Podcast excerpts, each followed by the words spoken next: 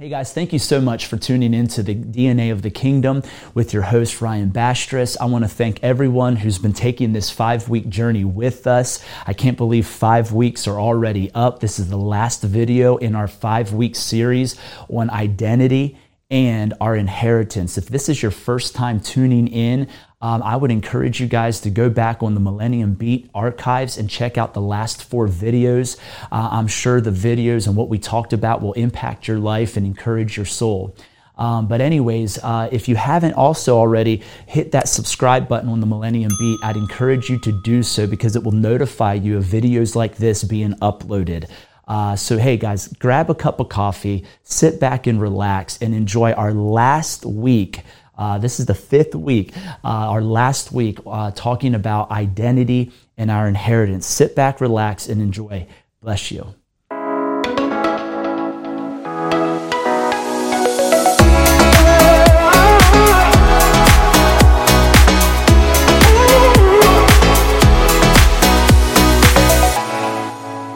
Hey guys, what's up? Welcome to week five of our identity and inheritance series uh, with me, Ryan Bastress. I'm excited to jump into our final lesson today, and I'm titling this teaching, Get Back to His Feet. Get Back to His Feet. If you have your Bibles, I want you to turn with me to Luke chapter 10. Luke chapter 10, and I want us to look at verse 38 through 42. Luke 10, verse 38. Now, as they were traveling along, he entered a village, and a woman named Martha welcomed him into uh, her home. She had a sister uh, called Mary who was seated at the Lord's feet, listening to his words. But Martha was distracted in all of her, um, with all of her preparations, and she came up to him and said, "Lord." Uh, do you not care that my sister has left me to do all the, ser- um, all the serving alone? Then um, tell her to help me. But the Lord answered and said to her, Martha, Martha, you are worried um, and bothered about so many things, but only one thing is necessary for Mary. I'm sorry, necessary. For Mary has chosen the good part, which shall not be taken away from her. There is so much that I want to unpack, and I have very little time, so let's jump into this. First of all, we have Martha, who's busy.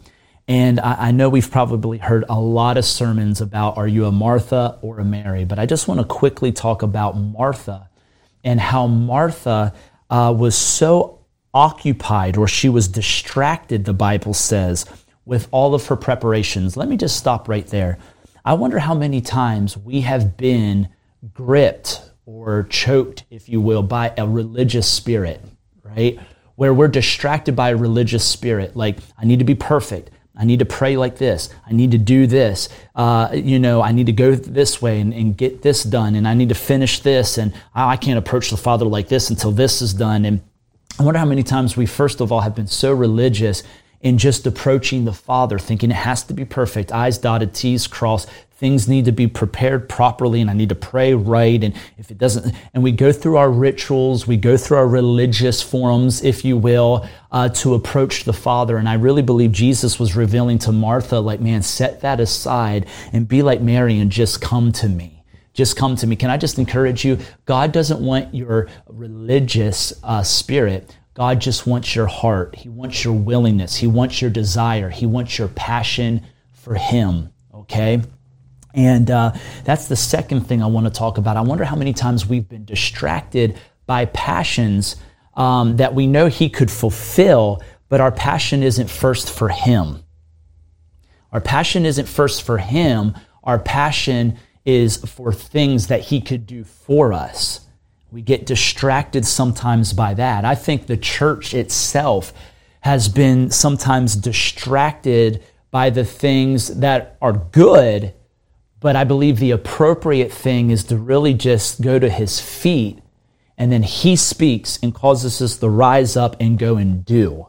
And I believe Jesus is bringing the church, Holy Spirit is wooing the church back to the feet of Jesus, a place of intimacy, a place where we have a heart just for Him, to get lost in His eyes, to know who the Father is, because Jesus and all that He possesses is our inheritance. We find who we are in Him but we also find the Father in Him. And we find our possessions, our, our things in Him, if you will. Matthew chapter 6, verse 33, it says, Seek ye first the kingdom of God and his righteousness, and all of these things will be added unto you. Uh, a picture of this is like when Mary presses, I'm sorry, not Mary, the woman with the issue of blood presses through the crowd. She touches the hem of Jesus' garment. Virtue comes out of Jesus' body and heals her. Sure, she had a passion to be healed. She said, if I could just touch the hem of his garment, I know I would be made whole. But I believe the closer she got to him, the more she just desired him. And when she saw after Jesus touched his garment, that's when virtue came out of his body and healed her. Seek ye first the kingdom of God. Seek him and those things you could be concerned about, like Mary, those things you could be distracted by, if you will, will be engulfed in the presence of God, and those things will cease, or those things will increase. Those things will be blessed by the presence of God. I believe that the church has been distracted chasing lights, smokes, mirrors, gold, all this stuff. And, and I'm not saying that stuff's horrible or bad, but I really believe God is trying to strip us away, like strip distractions from us, and He's trying to cause us to be like Mary, where, where He brings us to His knees and we get lost in His eyes so He can reveal to us what's on His heart, like we talked a little bit about last week, discovering the things of God. The next thing that I wanted to bring up is sometimes we approach the Father because of our problem, but we need to approach the Father out of passion, to want to know Him. Paul says that I might know Him and the power of His resurrection. In Philippians, he says that I might know Him and the power of His resurrection. It's Philippians 3. And I just want to encourage you guys. Well, first, I want to ask this question Do we find ourselves passionately going to God? Because we have a big problem? Or do we have a passion to know Him because we're curious of how big our God really is and what pertains to Him? Do we have a passion to know Him, to interact with Him, to experience Him, to be swept off of our feet and overwhelmed by Him? Or do we just have a passion, okay, for our problem to be taken care of?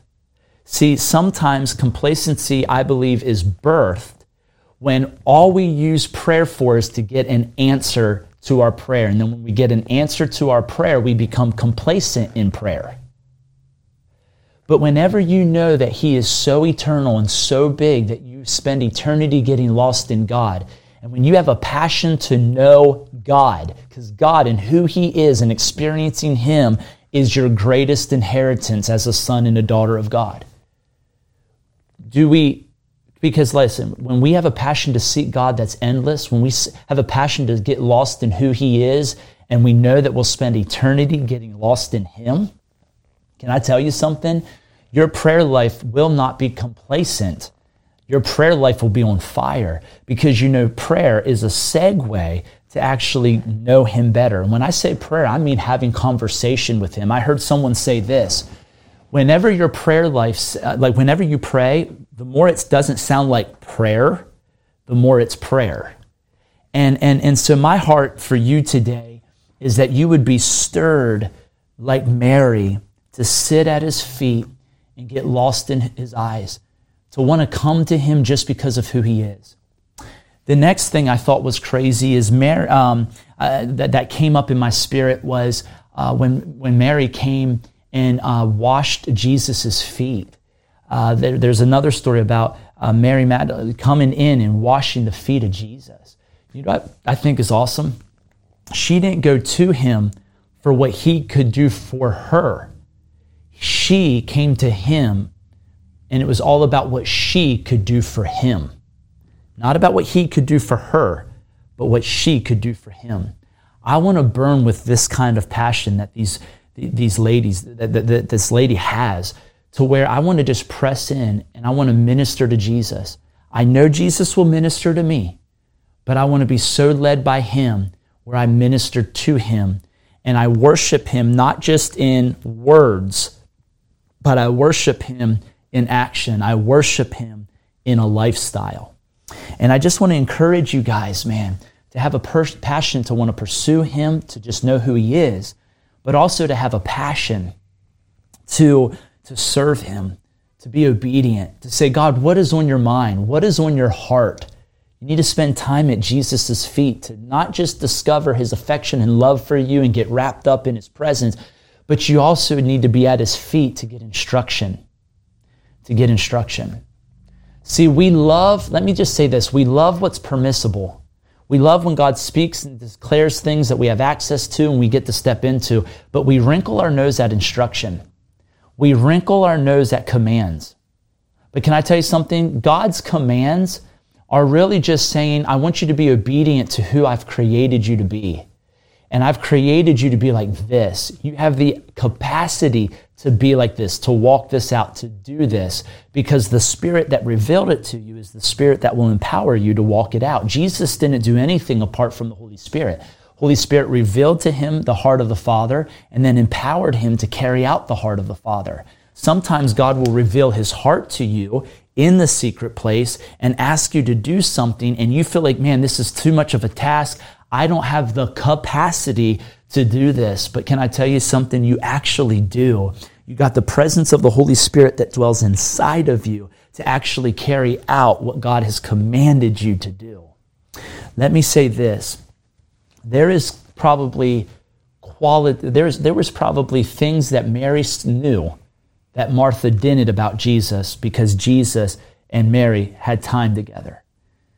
There's things that Martha probably didn't know about Jesus because she was preoccupied and distracted. Listen, the enemy wants you to be distracted because he knows how attractive God is. And I'm telling you something, when you taste and see God's good, you're going to want to go back for seconds, thirds, fourths, fifths, and beyond. But let me just encourage you guys with this God is not just calling us to his banqueting table, He's calling us back to his feet. He's calling us back to having a conviction to lay before the Lord and just spend time with him. See, I'm a minister and I spend a lot of time ministering to people. I need to be spending more time ministering to him and letting minister to me. Maybe you find yourself in that place as well. Don't feel condemned because maybe your life with God or relationship with God hasn't been as intimate as you desire or that God desires. Start today. There needs to be a starting point, but you need to refuse to have an ending point. You need to have a start. Just start today and say, God, man, I'm so sorry. I repent of the distance that's been between my mind and your heart. But God, I'm going to change that. Listen, Mary's mind connected with God's heart, and then Mary's heart started looking like Jesus' heart. Mary's mind connected to Jesus' heart, and then Mary's heart became like Jesus's. Whenever we encounter the Father, we start looking like what we encounter. And we start wanting what we encounter, and we want more of it. Man, one way I believe desire is stirred is by seeking something out that we might not have a desire to seek out, but then when we seek it out and experience it, it ignites us. It, it, it, it uh, ignites a desire to seek more. But let me just encourage you don't be so distracted by everything that you miss Jesus. Have this passion, have this desire to seek Him. And when you seek Him, revelation will be poured out. I'll say this I brought this lady up before, but the woman with the issue of blood presses through the crowd, touches Jesus' garment, and virtue comes out and transforms her life. Man, what does it look like to just have our affection set towards Jesus where we seek Him? and the revelation of the Father, the re- truth, the Spirit of God, encounters just flow out of that, and we get swept away in it. Because watch this God wants you to spend time with the Holy Spirit. And Holy Spirit wants to usher your mind, your heart, and your life into the things of God. Can I tell you something? It's like a, a bride who gets swept off of her feet, and the husband brings her through the threshold of the door to a hotel room or their house can I tell you something? I, I believe that Holy Spirit wants to sweep us off of our feet and bring us into those things that God reveals to us at His feet. But you'll never know what Holy Spirit wants to usher you into if you don't fellowship with the Holy Spirit and sit at Jesus' feet. But when you sit at Jesus' feet, the virtue, the revelation comes, the experience comes, and Holy Spirit whisks you off of your feet in that place of intimacy and ushers you through the threshold of a door that just opened in that place of intimacy. And he brings you in to what the Father prepared for you. Phew. So I just want to encourage you to spend time with the Father. And there's so much that He wants to reveal to you that we couldn't reveal in this five week series. But He wants you to personally encounter Him so that you know Him. And you could even show up and do a five week series on who He is because you personally experienced Him because you sought Him. I'll say this like I said in the last video. There is things that are anticipating, they're excited, they're wanting to see their reflection in your eyes because you laid your eyes on them, because you sought them. Those things are in God's heart. Seek his heart, and he'll open his heart up to you, and Holy Spirit will usher your mind, your life, your experience into something far greater than what you could conjure up or dream for yourself. Anyways, guys, I am praying for you. I love you. God bless you. And uh, I want to pray for you now. Amen. Father, I pray right now that you stir these people's hearts. We bless them and we pray, Father God, right now again that you would stir their heart and desire to want to know you, to taste and see that you're good, to taste and see that you're good. Stir their hearts to fall at your feet because there's so many mysteries of your heart that you want to reveal, but you want us to sit at your feet metaphorically through intimacy. Stir these people to come to your feet in intimacy, and I thank you for the things that you're going to reveal to them when they do so. We bless these people. We thank you, Father, that they're going to see everything that they're not fade away when they see who they are by seeking your heart and, and, and you revealing to them how you see them. Father, we bless them. We pray that all mistaken identities would be crushed and that true identity would come. And we thank you for that, God, in Jesus' name. In Jesus' name, amen. God bless you guys. Thanks for tuning in uh, to this identity and our inheritance series. I hope you guys enjoyed. God bless you. Talk to you soon.